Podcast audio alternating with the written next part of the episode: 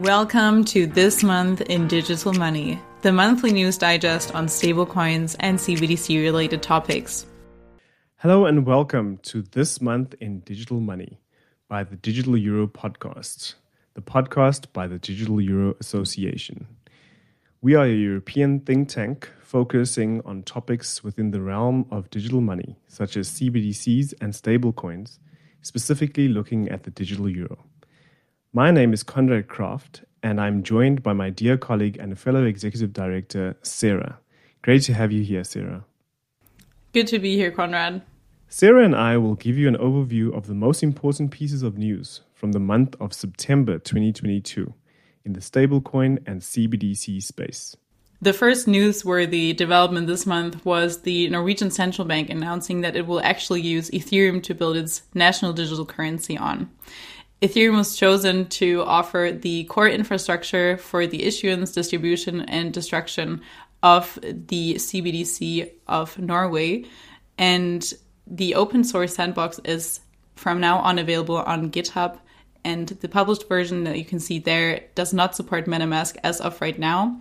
It is also important to note that the current sandbox has a role based access control, meaning that you need the proper credentials to access the complete CBDC environment.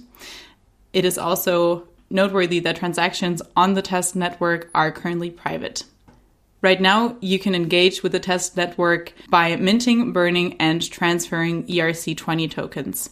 However, advanced use cases such as badge payments, security tokens, and bridges will be introduced in the near future and are not available as of right now. This month, the European Central Bank announced that it will collaborate with five companies to develop potential user interfaces for the digital euro. The ECB has selected from a pool of 54 front end providers who will each focus on one specific use case of the digital euro in collaboration with the ECB team. These companies include CaixaBank, who will focus on peer to peer online payments, Worldline for peer to peer offline payments, the European for Payments Initiative, who will focus on point of sale payments initiated by the payer, Nexi, who will outline point of sale payments initiated by the payee, and Amazon, who will deal with e commerce payments. The aim of this prototyping exercise is to test how well the technology behind the digital euro integrates with prototypes developed by companies. Simulated transactions are set to be initiated using the front end prototypes developed by the five companies and processed through the Eurosystem's interfaces and back end infrastructure. This prototyping will be the penultimate step of the Digital Euro's investigation phase before the ECB and the European Commission make a decision to commence with the realization phase of the Digital Euro. Also, this month, the stablecoin issuer Tether is ordered to produce documents showing the backing of its USDT. Tether has been ordered by a US judge to hand in financial records relating to the backing. This is part of a lawsuit that alleges Tether conspired to issue the stablecoin as part of a campaign to inflate the price of Bitcoin. This lawsuit has been going on since October 2019. To be specific, the order requires Tether to produce general ledgers, balance sheets, income statements, cash flow statements, and profit and loss statements, as well as records of any trades or transfers of cryptocurrency or stablecoins by Tether. It also requires Tether to share details about the accounts it holds at crypto exchanges such as Bitfinex, Poloniex, and Bittrex. Tether says that the order to provide evidence of the USDT backing is part of a routine discovery in court cases. Turning to regulation, this month, sources from Coindesk noted that the European Union has finalized the full text of its landmark markets in crypto assets regulation. Once passed into law, MiCA will require crypto assets issuers to publish white papers that include technical roadmaps, platforms to register with relevant authorities, and require stablecoin issuers to hold capital and be prudently managed.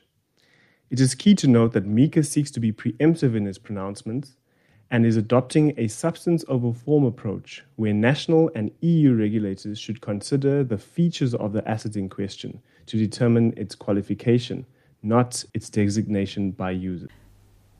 Binance, as the largest global crypto exchange as measured in volume, announced that it will no longer support and offer the three stablecoins that compete with its own stablecoin, namely USDC, USDP, and TUSD denominated spot, future, and margin trading are not going to be possible any longer. Binance stablecoin is called Binance USD and is the third largest stablecoin by market capitalization at the time of the recording. Since Binance eliminated trading fees for Bitcoin on its platform this summer, their stablecoin has increasingly been growing its share of stablecoin trading volumes. Circle's USDC is the most important of the affected coins that is going to be eliminated from Binance. It is the second largest stablecoin at a capitalization of about 52 billion US dollars. TUSD and USDP stand just as the sixth and seventh largest stablecoins, capitalized at just over 1 billion US dollars and just under 1 billion dollars.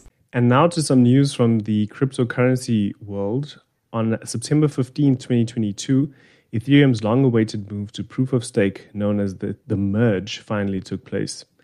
The Ethereum merge was executed without any major issues, and the implementation of proof of stake was successful.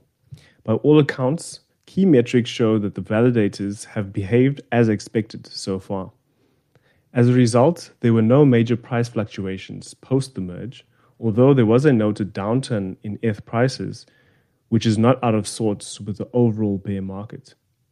The Ethereum network will now consume up to 99% less energy after switching to proof of stake.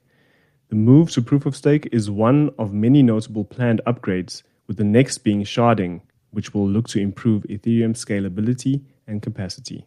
Was it for this month's episode? Thanks for tuning in. We hope you've enjoyed it. Reach out to the Digital Euro Association via Twitter, LinkedIn, or our website to stay up to date with the latest news and discussions around CBDCs and stablecoins worldwide. Be sure to tune in next time and join us in the, quest, quest, to shape the future, future of, digital, digital money. money.